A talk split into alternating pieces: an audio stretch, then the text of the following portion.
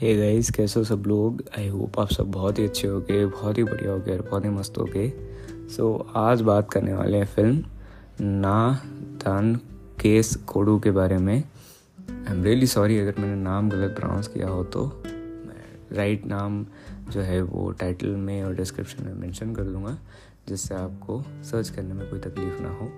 सो so, ये review spoiler free होने वाला है आप बिना किसी टेंशन के इसे सुन सकते हो। स्टोरी कुछ ऐसी है कि जो मेन कैरेक्टर है, वो एक चोर होते हैं एंड वो पुलिस से भाग के एक जगह पे आ जाते हैं, जहाँ पे वो उस जगह के लिए काम करना शुरू कर देते हैं, जिससे उनका जो है वो लाइवलीहुड थोड़ा बहुत स्टेबल रहे एंड आगे कहानी आपको फ़िल्म में देखना पड़ेगा।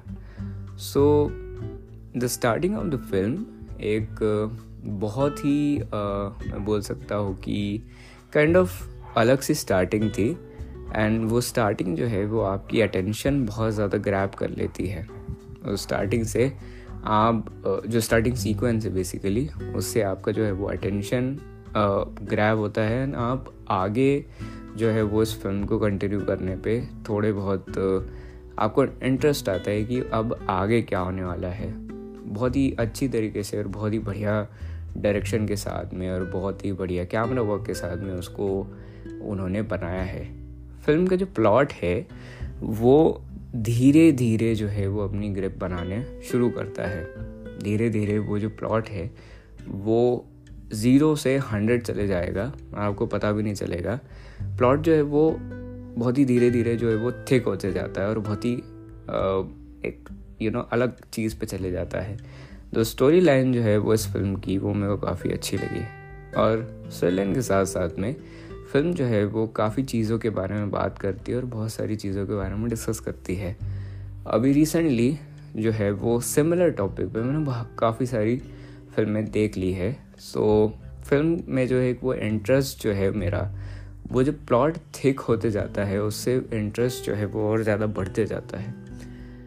बात इंटरेस्ट और प्लॉट से भी हट के और ज़्यादा इंटरेस्टिंग हो जाती है the way they have represented that film the film because the direction I think of this film was very very good the way they have represented the whole plot जैसे उन्होंने हर चीज़ को बताया है एंड जिस तरह से उन्होंने हर चीज़ को बताया है, हर तरी, हर चीज़ को स्क्रीन के ऊपर उन्होंने शोकेस करा है, वो बहुत अच्छा लगा मुझे।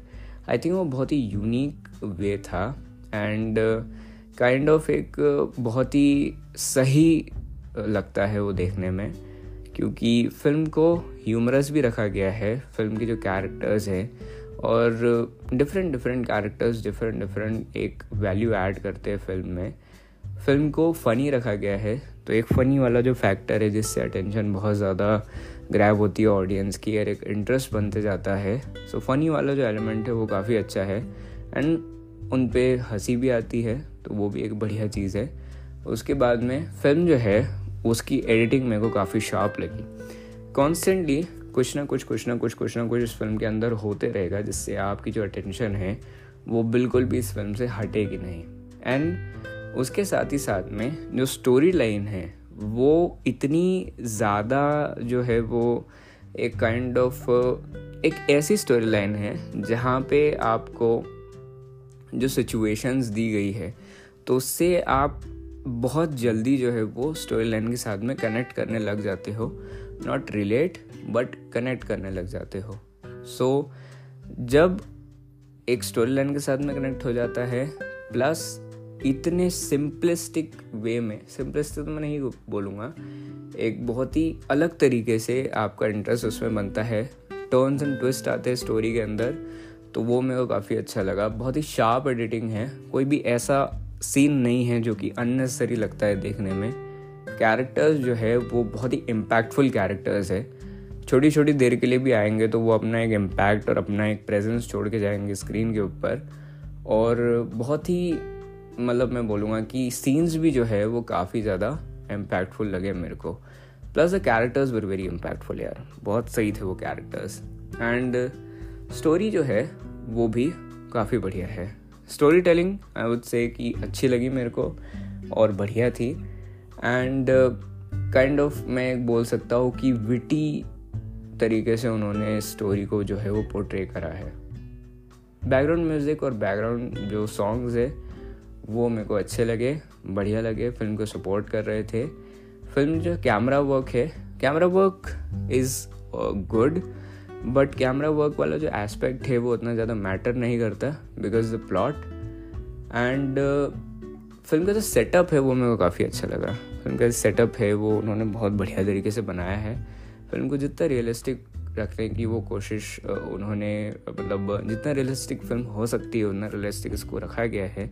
बिकॉज़ अगर फ़िल्म में वो रियलिस्टिक वाली चीज़ नहीं होती तो फ़िल्म जो है वो इतना इम्पैक्ट नहीं डाल पाती बिकॉज़ फ़िल्म के जो प्लॉट है, उसको रियलिटी और रियलिज्म की ज़रूरत थी। बिकॉज़ काफ़ी सारे ऐसे सीन्स हैं, जिनको रियल रखना ही पड़ता है, नहीं तो उनका इम्पैक्ट ख़त्म हो जाता है। उसके बाद में बहुत ही सटल कैरेक्टर डेवलपमेंट है। एक कैरेक्टर जिस तरीके से एक्ट कर रहा है, उसको बहुत बढ़िया तरीके से उन्होंने बताया है। सो वो मेरे को काफ़ी अच्छा लगा। फ़िल्म के कैरेक्टर्स काफ़ी सही है, बहुत बढ़िया है।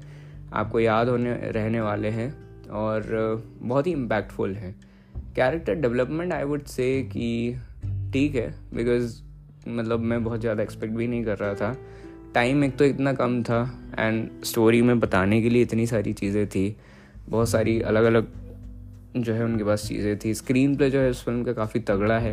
एक बार आप देखना शुरू करोगे तो आप इस फ़िल्म को एंड करते करते ही मतलब एंड करके ही ऐसा लगेगा कि अब थोड़ा मेरे को सही लग रहा है। बिकॉज़ शुरुआत से एक आपकी जो स्टोरी के साथ में जो है आपकी जो कनेक्ट बन जाती है उससे आपको ऐसा मन करता है कि मैं इसको कहीं पे भी ड्रॉप ना करूँ एंड एंड तक देखूँ। सो so, एक वो चीज़ है।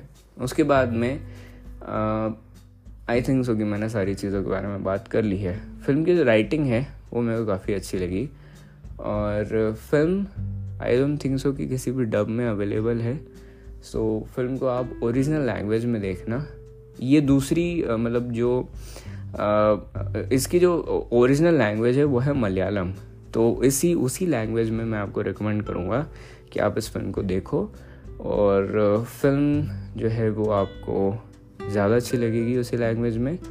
इफ़ क्योंकि मैंने जो है यार वो इसको मलयालम में देखा है और मैं किसी दूसरी लैंग्वेज के बारे में नहीं बता सकता कि उनकी डबिंग कैसी है या वो कैसे आप मतलब आपको पसंद आएगी या नहीं आएगी। तो मैं आपको ये रिकमेंड करूँगा कि आप इसको मलयालम में देखो। उसके बाद में परफॉर्मेंसेज तो the performances are very good and very very good actually because the characters उनकी जो इम्पैक्ट है वो बहुत पार्ट और बहुत शेयर एक्टिंग पे जाता है। uh, क्योंकि कैरेक्टर लिखे हुए तो बहुत अच्छे हो सकते हैं but the way the actors act is very important specially for the impact of this of that character development वगैरह में थोड़ी बहुत चीज़ें ऊपर नीचे हो सकती है बट द इम्पैक्ट स्क्रीन के ऊपर क्योंकि इम्पैक्ट क्रिएट होता है तो एक्टिंग बहुत इंपॉर्टेंट है तो एक्टिंग बहुत बढ़िया तरीके से हुई है। उसके बाद में एक और चीज़ जो थी, वो इस फ़िल्म इस फ़िल्म का रियलिज़म तो बहुत ही अच्छा था यार। और फ़िल्म में रियलिज़म के साथ साथ में एक जो फास्ट पेसिंग के साथ साथ में जो उन्होंने एक जो अप्रोच करी है ना फ़िल्म की बिकॉज़ फ़िल्म में बहुत सारे मतलब प्लॉट होल्स की जगह नहीं थे फ़िल्म में। एंड एंड में मेरे को थोड़ा सा ऐसा लगा कि फ़िल्म को थोड़ा सा रश किया गया है, या फ़िल्म में अगर दो चार पाँच मिनट ऐड कर दिए जाते तो उन चीज़ों को बहुत जो है वो थोड़ा सीरियलाइज तरीके से एंड करा जा सकता था। बट हो सकता है कि फ़िल्म की वाइब ख़राब ना हो इसलिए डायरेक्टर ने उनको जो है वो शॉर्ट में थोड़ा बताने की कोशिश करी गई है। सो so, वो it was fine it was like very fine वो ठीक था। उसके बाद में पर हाँ कहीं ना कहीं एक तरीके से वो फ़िल्म के अगेंस्ट ज़रूर जाता है।